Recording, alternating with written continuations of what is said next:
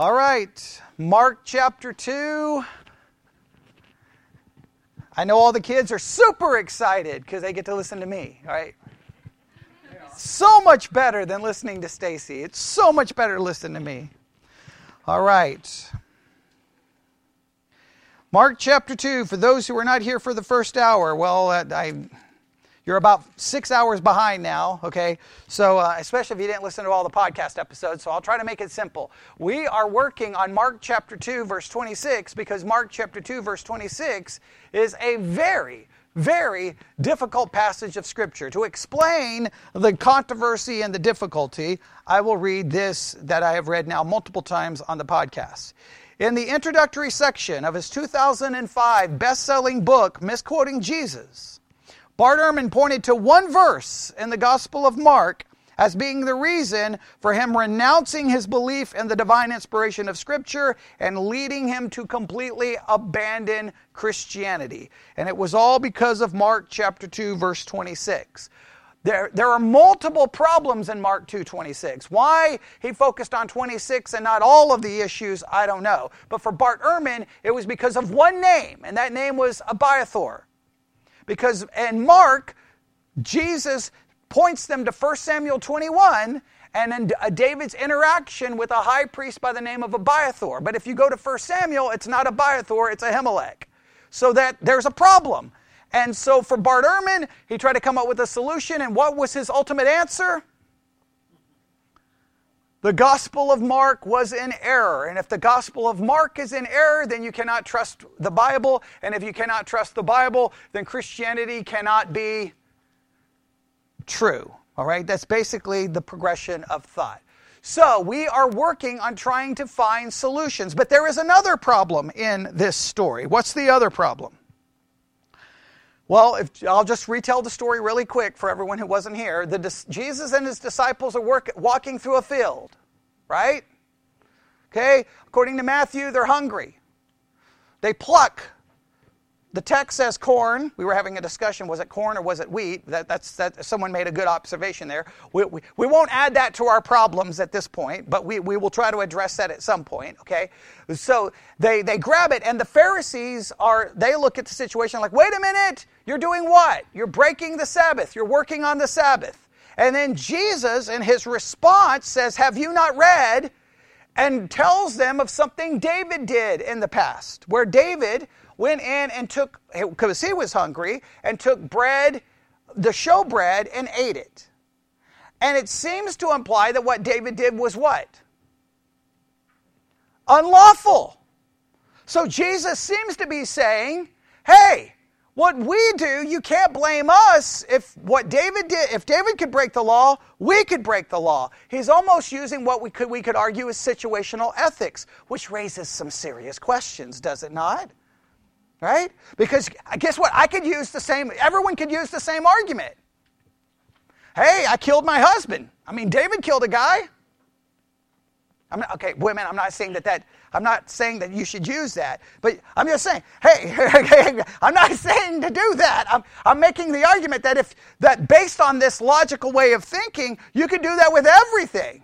Well, Abraham did that, or, or so and so did that, and so and so did that. Well, that can't be what Jesus is trying to do. Would everyone agree? So we got to come up with an answer. But before we can deal with the David problem, we've got to deal with the Abiathar problem. And so, what are the steps you take when you're confronted with a problem? The first thing we realize is it's in the Gospel of Mark. So that immediately gave us a clue.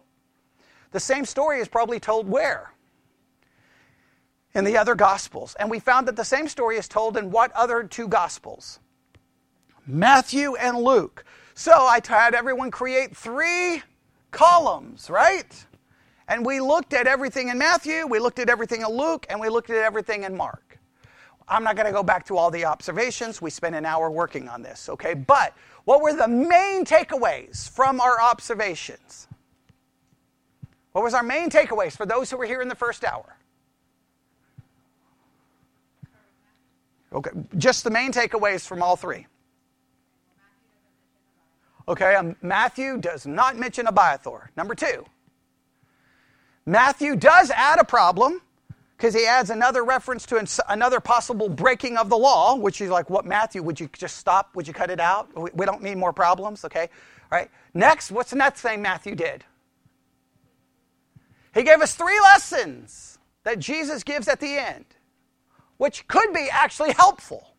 Right? He causes a problem, but he may actually be helpful. All right.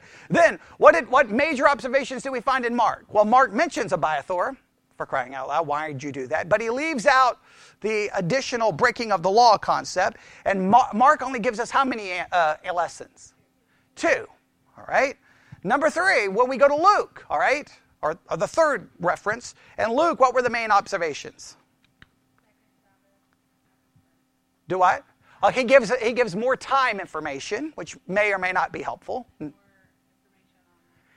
More, in, yeah, more information about exactly what they did. They plucked, they ate, and they rubbed together, which is why some, someone pointed out that it could be possibly wheat, which is just an interesting observation. All right, anything else in Luke that was significant? Only one lesson. The same lesson that's repeated in all three. And what's the lesson in all three? The Son of Man is the Lord of the Sabbath, all right, which may help us at least come up with maybe the David problem. Maybe. We don't know, all right? Okay? And what did Luke not include? Abiathar. Now, wouldn't it be great if Mark didn't do that? But on some ways, this is good news, right?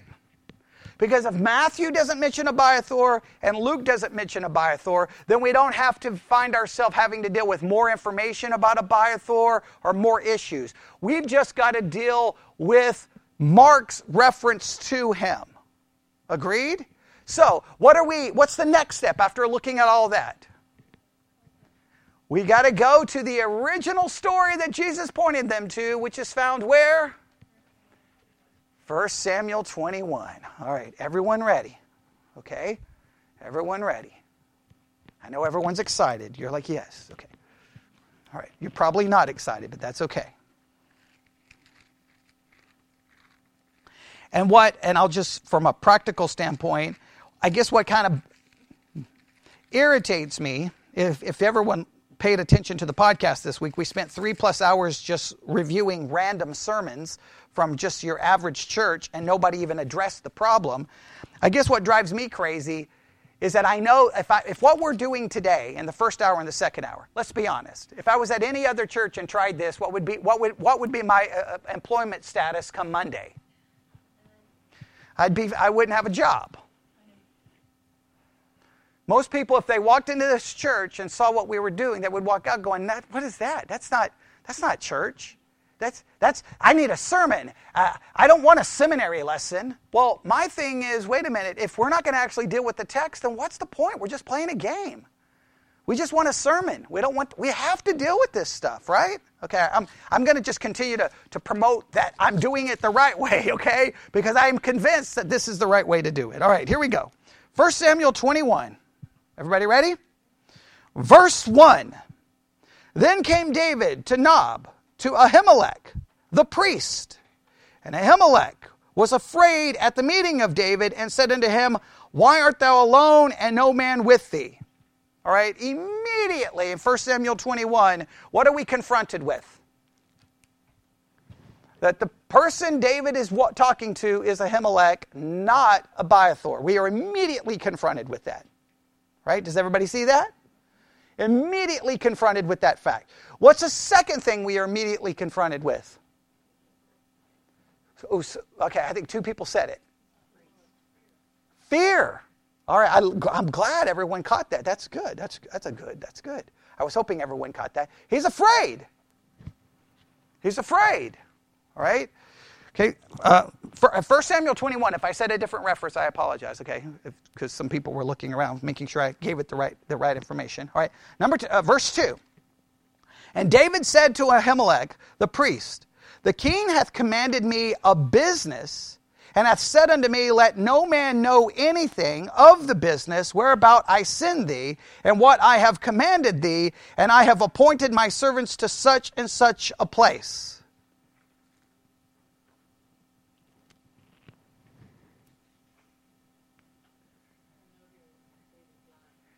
Yes, David is lying.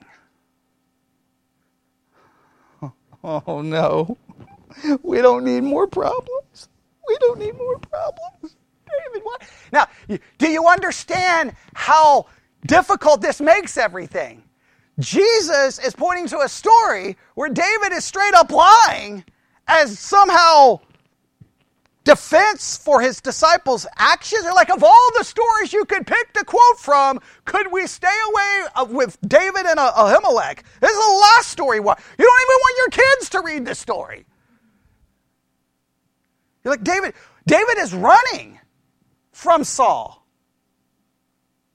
He's fleeing from Saul. What did he just tell the priest?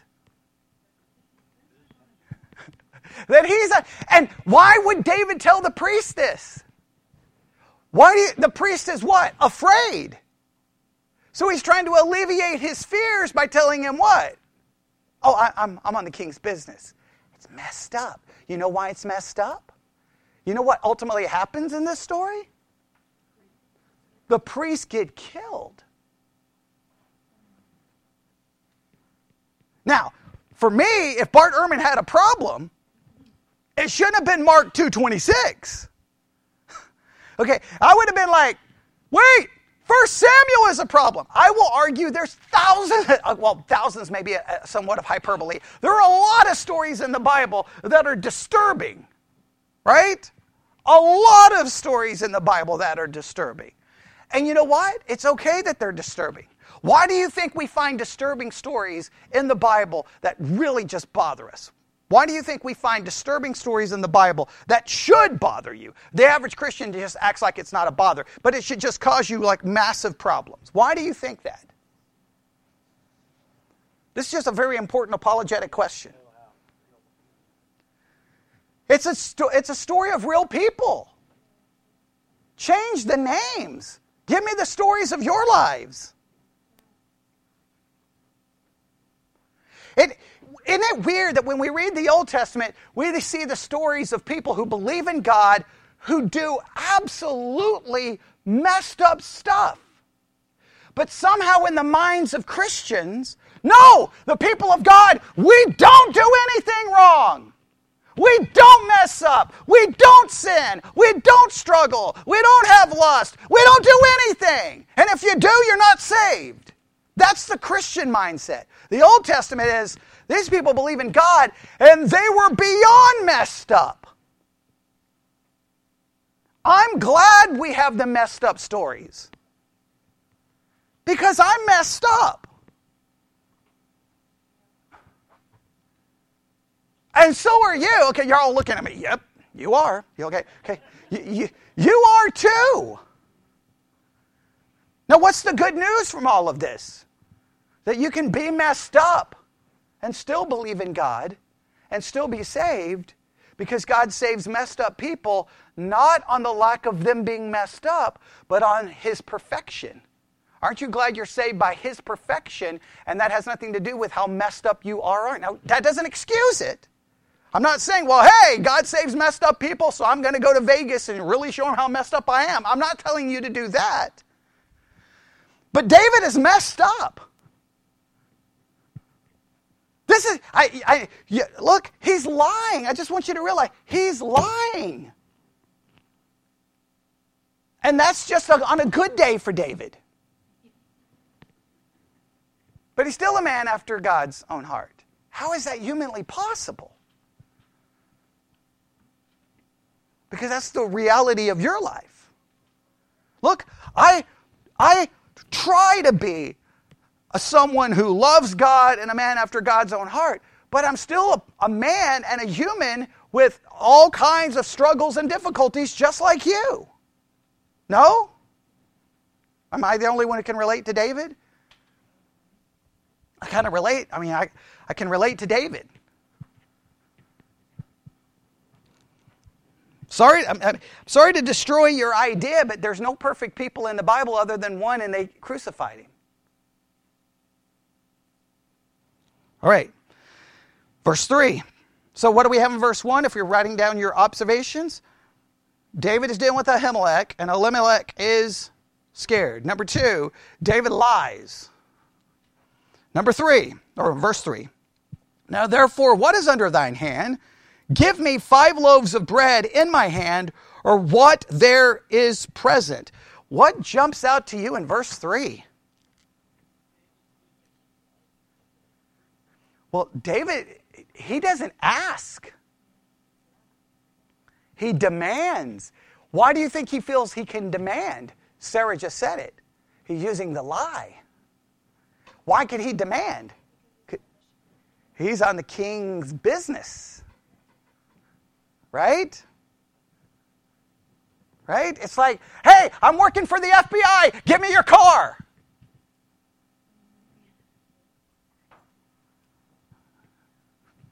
He's using the lie. That's that's okay. Now, as I'm reading this story, I'm getting a little irritated, David. Especially because I'm considering I know some people are going to die.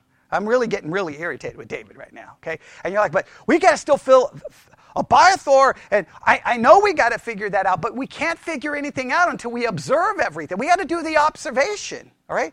So this story is really troubling, okay? So he's like, give me. He doesn't say, may I. What does he say? What is under your hand?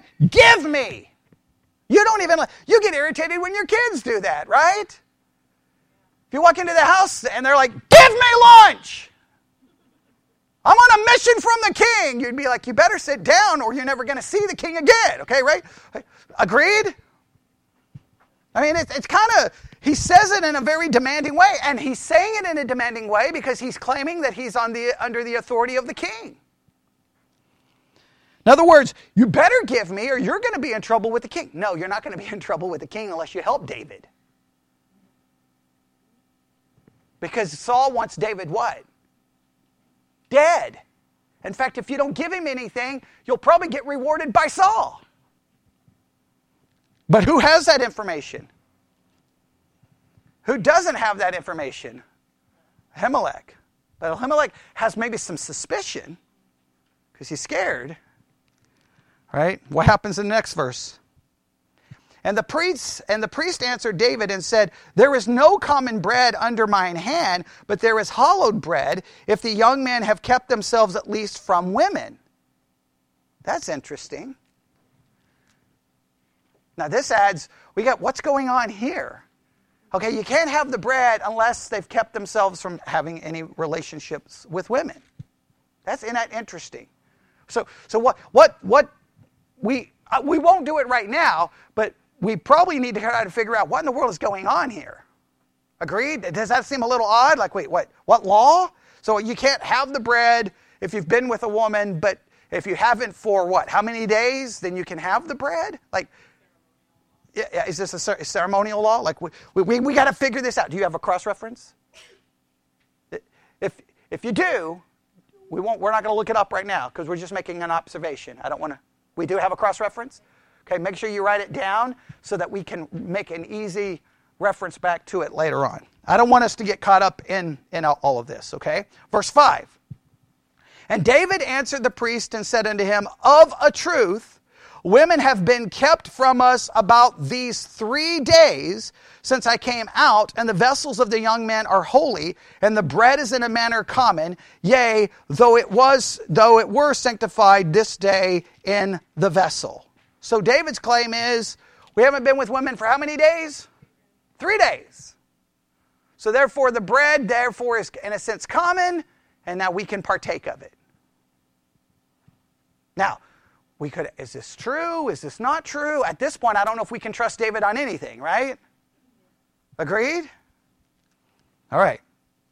Verse 6 So the priest gave him hallowed bread, for there was no bread there but the showbread or shewbread that was taken from before the Lord to put hot bread in the day when it was taken away. They would take this, these loaves of bread, they would place them there, and then after so many days, they would take them basically and then replace them with hot bread. Okay? And there was symbolism here, and we could go through all the different things. I think it was 12 loaves representing the 12 tribes, I believe. I could be wrong, but all right, you get the idea. Okay. Verse 7. Now, a certain man of the servants of Saul was there that day, detained before the Lord, and his name was Doeg, an Edomite, the ch- chiefest of the herdmen that belonged to Saul. Now, at that point, if you're watching the movie, what, kind, what just happened? Dun, dun, dun, dun. All of a sudden, the camera, like David is sitting there, give us the bread. And all of a sudden, the camera pans over to the corner. There's Doeg. And he's watching, you're like, you're busted. You're finished. You're in all kinds of trouble. And guess what Doeg does?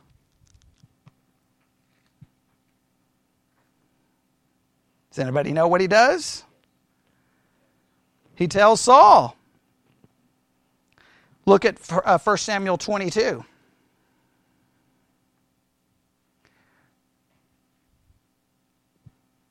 Starting verse 13. We'll just go to verse 13. 1 Samuel 22, 13.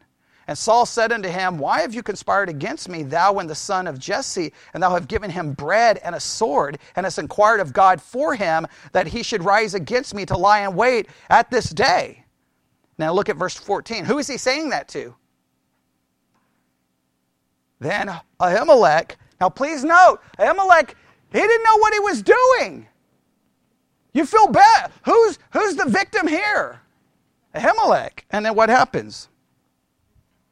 And Ahimelech answered the king and said, And who is so faithful among all thy servants as David, which is the king's son and law, and goeth at thy bidding, and is honorable in thine house? Now it's crazy that Ahimelech almost defends David.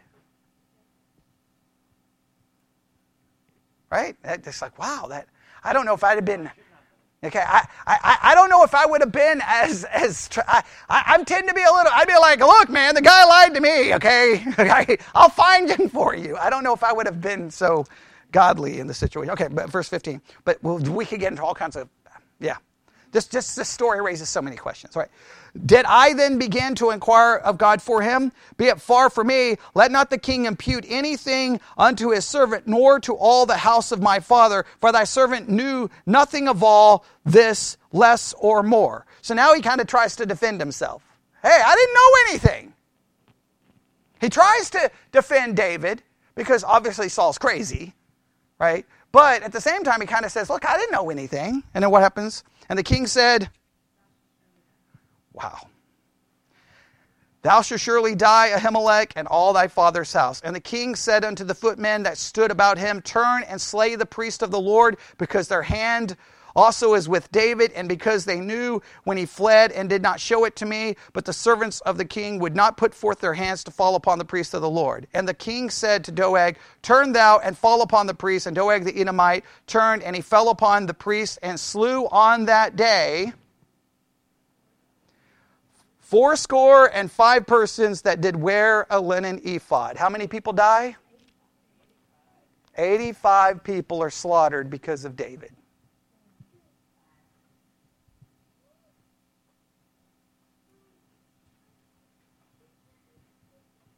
That bother anybody?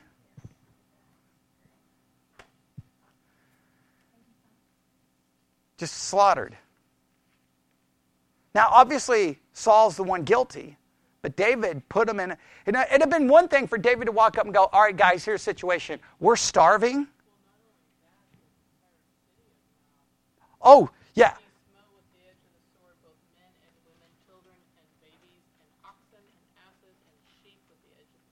Yeah, all kinds of people get slaughtered. Even little babies get slaughtered as a result of this.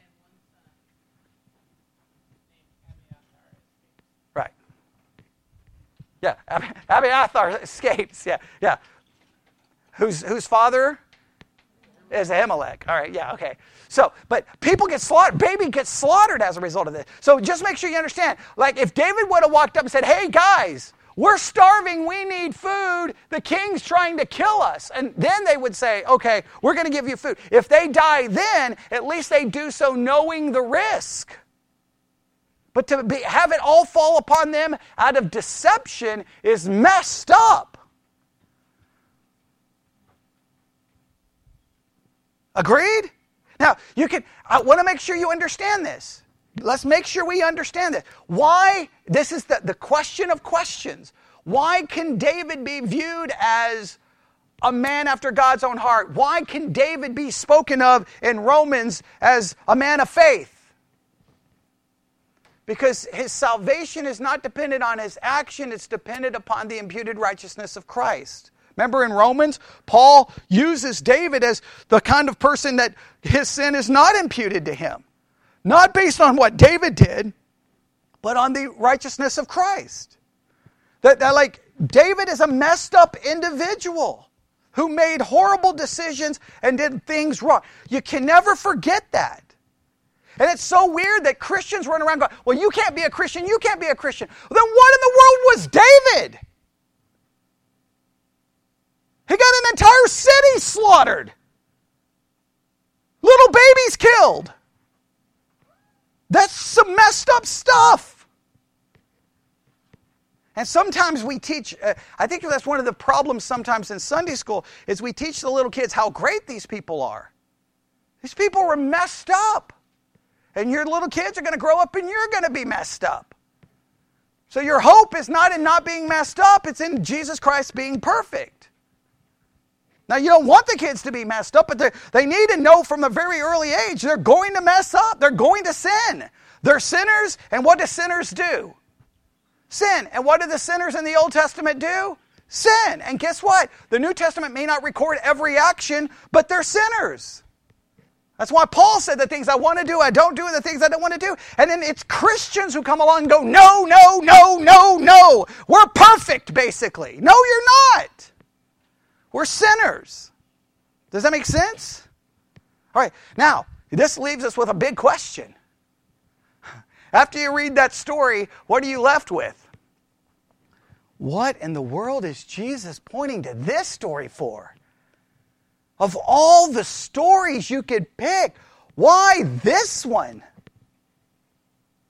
I, don't have a good answer for that because I would, I would just be like, if Jesus was talking, if I was one of the disciples, I'd be like, shh, shh. Never mention Abiathar. Never mention that story ever again. Don't you know how messed up that story is? But Jesus throws it out there. So what are we left with? All right? We've looked at all the we've got the we've got some major information given to us in 1 Samuel, do we not? None of it's good. But what does 1 Samuel not do? Doesn't answer us anything, right? Just gives us a Ahimelech. It doesn't doesn't mention why Abiathar is considered the one that, that David is talking to. Doesn't answer that in any way, shape, or form. All right, so we've looked at all the Gospels. We looked at 1 Samuel. What do we still have? No answers. All right, so what can we do? Bible dictionary time. Not saying it's going to help, but we'll try. We've, we've, we've scoured the pages of Scripture and we don't have a good answer. Agreed, we don't have a good answer. We've, we've searched it, we've gone through it. All right, so what should we do? Use the Bible dictionary for? What do you think? What can we use the Bible dictionary for to offer any kind of help or assistance? Let's look up Abiathar and let's look up Ahimelech. And let's see if the dictionary offers any information that may even hint at a possible solution. Now, what do you think that, do you want to put money on what they think the dictionary is going to do?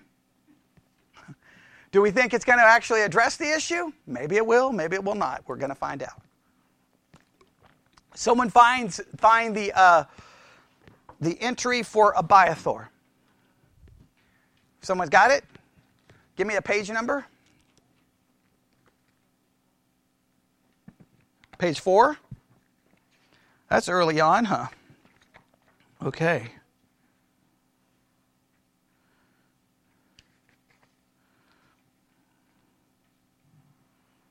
Abiathar. All right. And his name means, everybody see it? Father of abundance. Okay, now, uh, Sarah, you have a different Bible dictionary? Okay. Now, before we do anything, just to show you how utterly frustrating this is, okay, as we work through our problems, I have an entire book here that is, get past all the footnotes. I guess I could count those. This book is almost 400 pages long. 400 pages. And guess what this, this the book is called?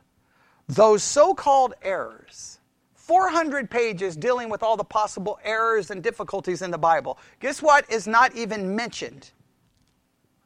Mark 2:26. Don't even address it. Don't even don't even acknowledge it.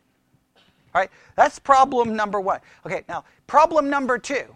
And I'm going to really I'm going to I'm going to really drive this point home here for practical because when we do these kinds of things, I try to throw in the practical lessons so you don't leave church feeling like you didn't get anything, right? I, I try to throw in the practical lessons. I want everybody to remember this. We spent three plus hours on the podcast. I chose three random sermons from your average church. Three plus hours, and what did we get? Not one church even acknowledged one problem in Mark 2. They didn't even, they didn't even acknowledge it. In fact, they went so far that when they made a reference to 1 Samuel, what, how did they reference Ahimelech? The priest. They did not even give his name, which is completely on purpose. All right? So, let me make it very clear. One of the problems in churches is not what they say, it's what they avoid.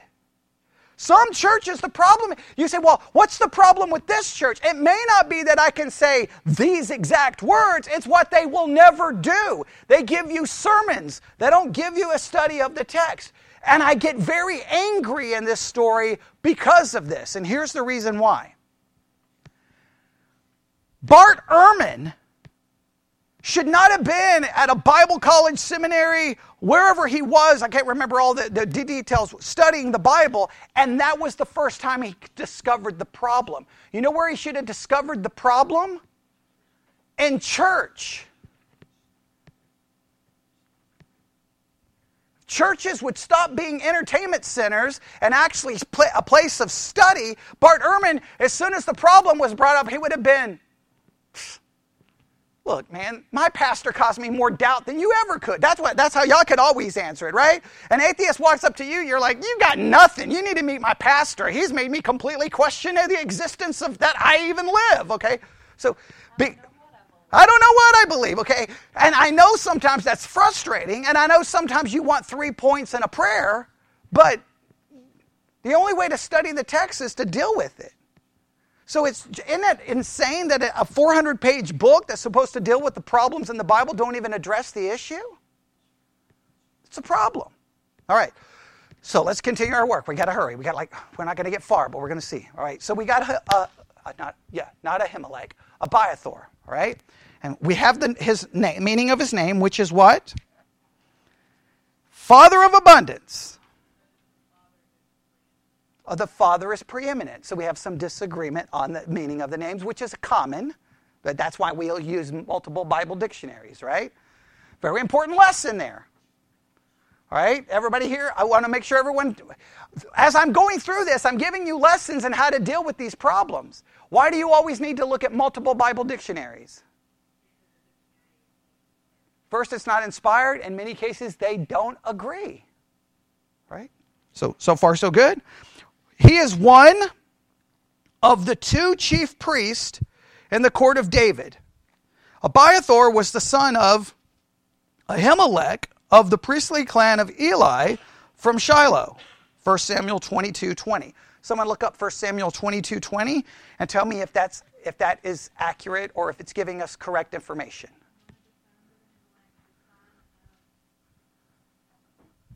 Abiathar, yeah.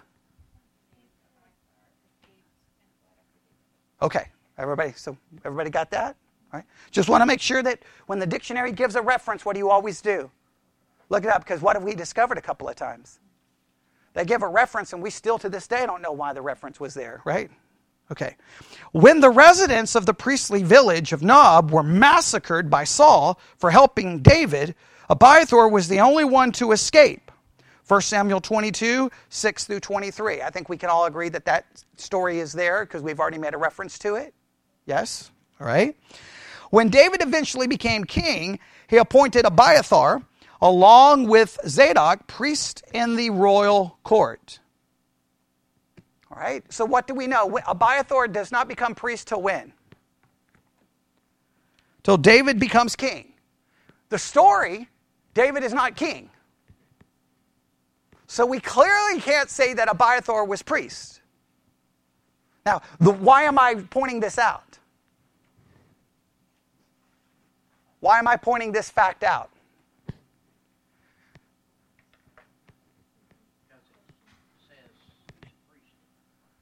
Okay, says he's a priest in Mark 26, high priest, and clearly David is not king. Here's the reason I want to point this out. I want everyone to pay close attention to me. Here's a possible way people get around it. People try to say, well, and I'm not saying that this is even a, a, a normal solution. People say, well, here, here's the thing. It's possible that Ahimelech and Abiathar were serving as priests at the same time.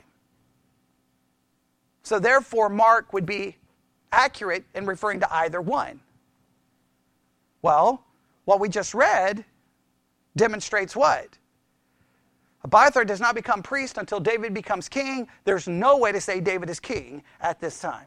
Everyone agree? So that, that at least creates that, that, that creates a possible problem and making this a possible solution. Right? Does, the, does it go on to add any more information? Well, well, let's continue to read. When David's son Absalom tried to take his throne by force, David was forced to leave Jerusalem. Zadok and Abiathar carried the Ark of the Covenant out of the capital city, but later returned it, returned it at the command of David. Both priests remained in Jerusalem to inform David of Absalom's plans. After Absalom's death, Abiathar and Zadok carried the message of reconciliation to Amasa and the elders of Judah. During the struggle over who would succeed as king, Abiathar supported Adonijah when Solomon emerged as the new ruler. Zadok was appointed priest in the royal court, while Abiathar escaped execution only because of his earlier loyalty to David. He and his family were banished to Anathoth, and his rights and privileges uh, as a Jerusalem priest were taken away. Some scholars believe Abiathar may have written portions of 1st and 2nd Samuel, especially the sections describing the royal court life under David. Interesting information? Anything that helps us? Does it help or, or hinder our uh, look for a solution? I say it hinders, or no, let me, let let's use a different word. It eliminates possible solution. Would everyone agree? Okay. It, what, what solution does it eliminate? That somehow Abiathar could have been priest at the time. It eliminates that. Right? Go to a Ahimelech. And when you find that reference, let us know where it's at if you get there before I do.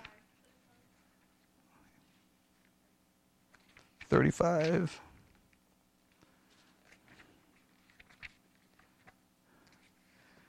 Here we go. If I can find it. All right, here we go. Ahimelech. All right. What is uh, the meaning of his name according to this dictionary? My brother is king. A uh, couple of things, Sarah, in the other dictionary, did it offer any answers or solutions to the problem, or does it even address the problem? Okay, what did it say? Here we go.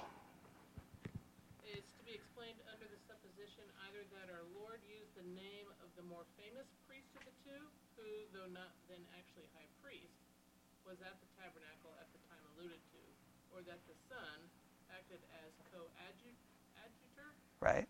To his father as Eli's sons apparently did. Okay, so that dictionary at least tries to address the problem. All right, so let's do this. Okay, okay, hang on. I'll, okay, hang on. We'll, we'll get to that just a second. All right, so let's do this. In our, let's write down on paper possible solutions as found in which dictionary? Unger's Dictionary, all right? Possible solutions as found in Unger's Dictionary. All right? Let's see what we can come up with. Now, you already you should already be frustrated by the fact that we looked at everything in the text and we didn't come up with an answer. Now, Bobby's got a verse that he thinks maybe we'll, we'll look at it in a minute. But so, so right now we're, back, we're to the dictionaries. Okay, so what is option number one that they offer as a possible solution?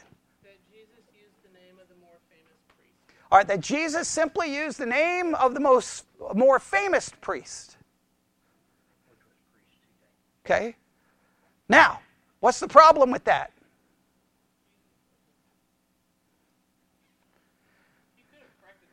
Okay, well, first of all, he's using the name of the more famous priest in a story when the person wasn't a priest. yeah, he wasn't a priest or the high priest. So that's problem number one. Does everyone agree that that's an issue? Hey, you can't just use the name of the most, a more high, famous high priest when he wasn't even priest at the time.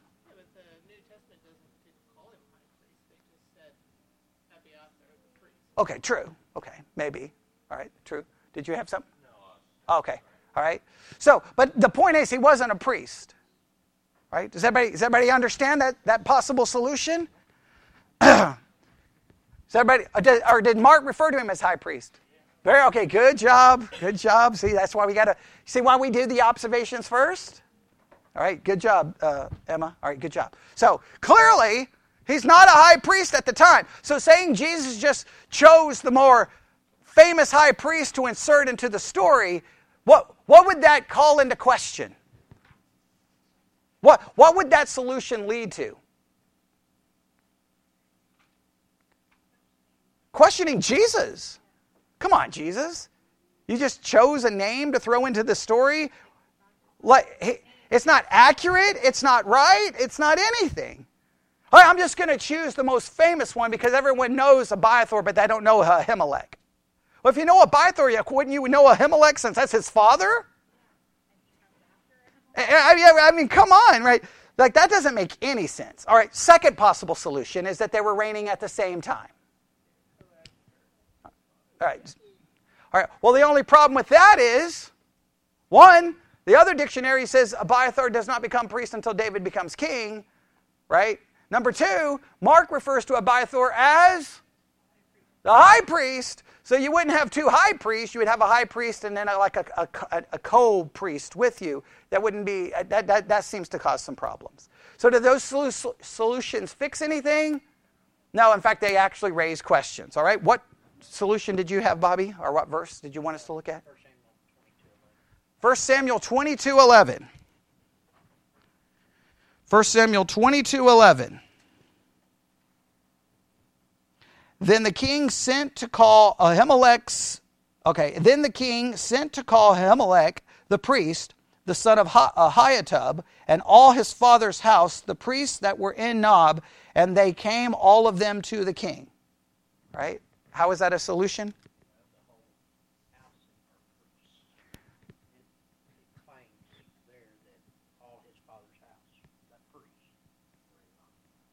Okay.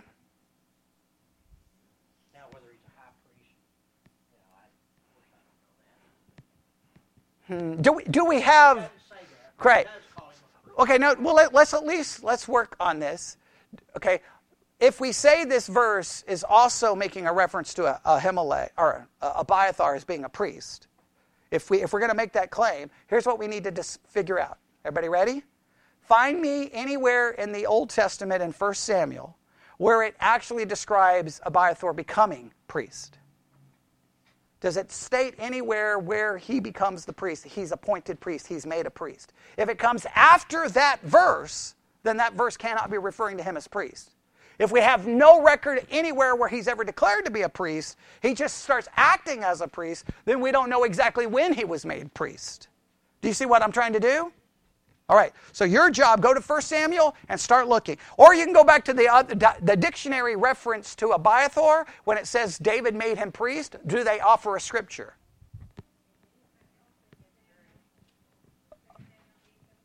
Se- 2 Samuel 8 17. Everyone look at 2 Samuel 8 17.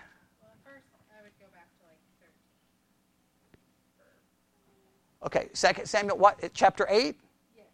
you say we should go back to verse 13 for context, all right? 2 Samuel 8:13, y'all start looking and go all the way down to what verse? 17. All right, 2 Samuel 8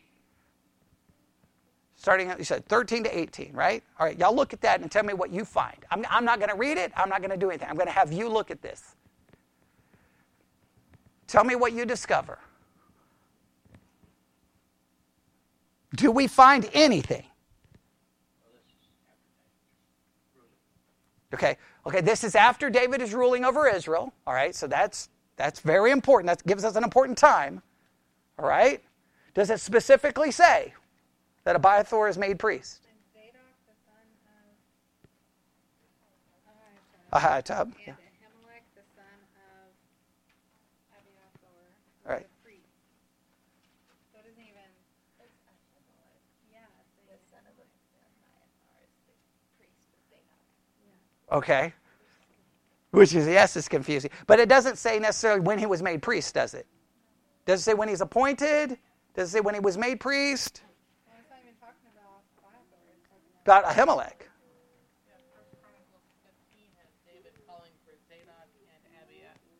and Abiathar. Or Abiathar, yeah. the priest. The priest. Okay.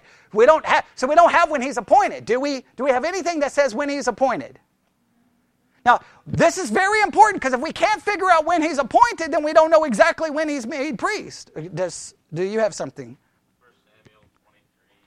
1 Samuel 23. 9. Verse 9. 1 Samuel 23 9. Everyone look at 1 Samuel 23 9. You're doing good. You're doing good. You're doing good. So it's good that Bobby brought this up because this gets us all working on trying to figure this out. We may come to a conclusion that it doesn't work, but we're trying. 1 Samuel 23 9. Uh, Before we read it, everyone stop and pay attention. Another practical lesson. All right? Very important. All right? This is important. Whenever you're dealing with a problem or an interpretation, you must always do this. You, you place your interpretation down not as an answer, but as simply a hypothesis. And then what do you always do with a hypothesis? You test it. And you have to be willing to acknowledge when your answer doesn't work. Some people get really like, especially usually Christian men, they get egotistical and prideful, like, no, it's right. And they always, and just calm down. It's okay to be wrong because you're wrong a lot. Okay? So if you're if you're a Bible student, what's the one thing you have to determine? That you're wrong a lot. Okay? Bible study is like math. You're always wrong in math because there's no right answers. Okay? All right? Does that make sense? Well, now I know you're telling me there's right answers in math, but there's not really. Okay? It's all theoretical. All right, so 1 Samuel 23 9. What, what, what, what, what's here, Seth? This is uh, Abiathar when he goes to meet David. You know, David at the end after his house is Abiathar's house is destroyed. Destroyed, right? Uh, David said, "Hey, come live with me." Okay. Yada, yada. This is not long after that, and it says David knew that Saul was plotting harm against him, and said to Abiathar, the priest, "Bring the ephod here," which he brought from his house Okay. Uh, that's that's. So you're saying that in 1 Samuel 23, He's Abiathar is already referred to as a priest. So then he would have to have been made a priest prior to 1 Samuel 23. Now, is David already king in 1 Samuel 23? Ooh. Oh. He later becomes high priest. Now, Mark using the phrase high priest may still cause us some problems, right? But it appears that Abiathar is referred to as a priest prior to David becoming king. Everyone look at 1 Samuel 23 9 and see if we agree with Seth. Here's your opportunity to tell Seth he's wrong. Okay? Come on. Just tell Seth he's wrong. We don't care he's a fireman, that doesn't matter, okay? Right? Come on. Here's your opportunity. Tell Seth he's wrong.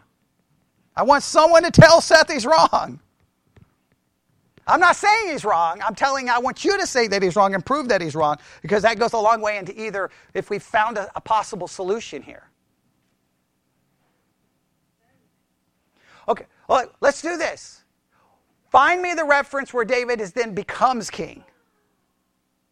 Because 1 Samuel 23 9, Seth is arguing he's not king, right? So find me where he's king so we can dogmatically assert no, he doesn't become king to this text. Where does David become king?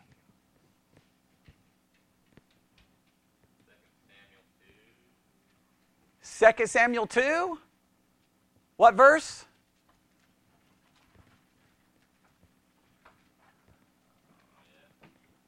Second Samuel 2. What? 2 4? Does everyone agree for uh, 2 Samuel 2 4 describes David becoming king? Is there complete agreement on this? We need 100% agreement.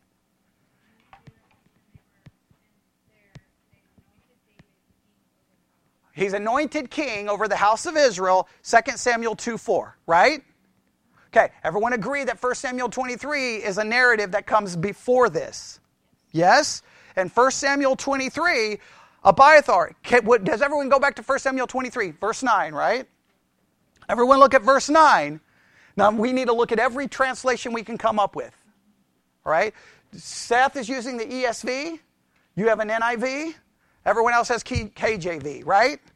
Everyone look at 1 Samuel 23 9 and tell me is Abiathar being referred to as a priest?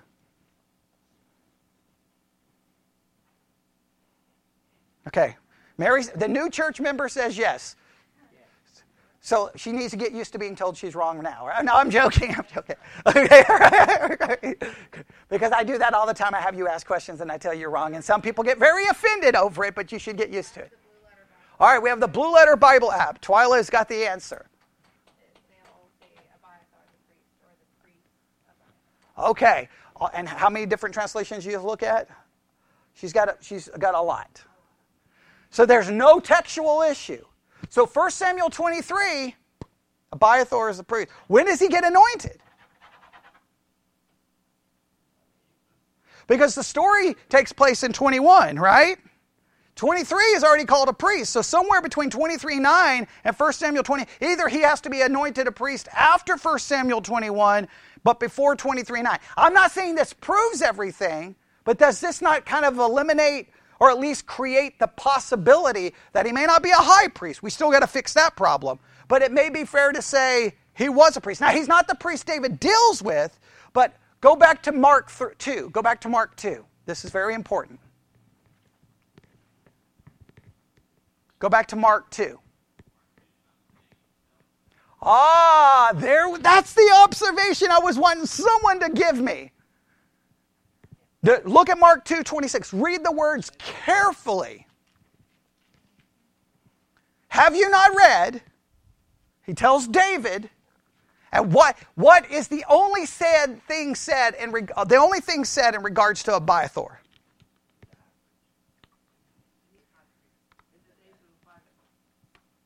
It just says in the days of Abiathar, he is referred to as the high priest, but it doesn't say what it, if it doesn't necessarily say what David said or didn't say to him. Well, I guess it's implied that David asks Abiathar for the bread, right? Does it seem to imply that in Mark 2?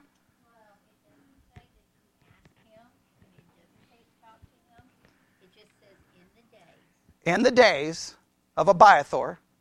Now, it does refer to him as a high priest. That does create at least a small problem. He did eat the showbread. He doesn't say what he said or didn't say to Abiathar.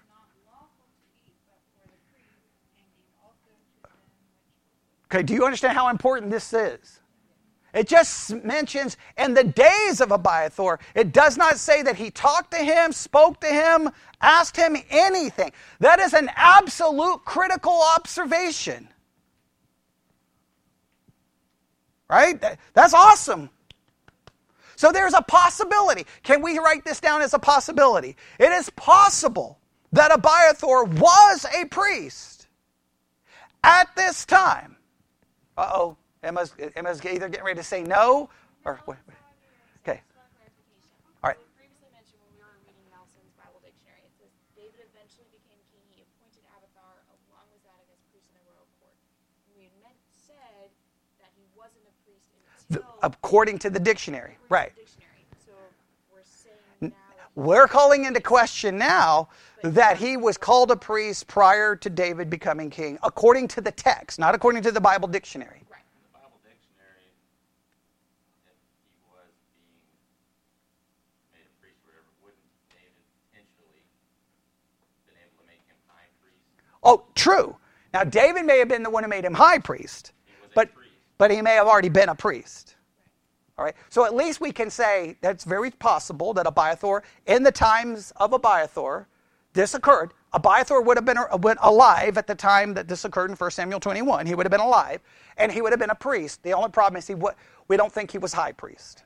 All right. Everybody got that? All right, now we're going to have to stop. We're going to have to stop. So, do, do, now, there's probably a part of you going, wait a minute, why, why didn't uh, Bart Ehrman figure this out? Now, there's a lot of reasons why. Sometimes we don't want to find the answers. I can't say that's the case. And I'm not saying we have a good. Are, are there possible problems with our answer? There's possible problems. But what can we now leave here and say, at least this afternoon? Well, we can say this that the story that Jesus points to did occur in the days of Abiathar. Can we agree with that? We can probably argue that he was a priest. We can make that argument. Correct? Now that doesn't prove everything. What the problem So those are two things we can know for a fact. It did happen during the days of Abiathar because he was alive. Number 2, he was a priest. However, what is the one problem we have to acknowledge? He wouldn't have been high priest. All right? So that gets us at least halfway there, right? Would you say that gets us close?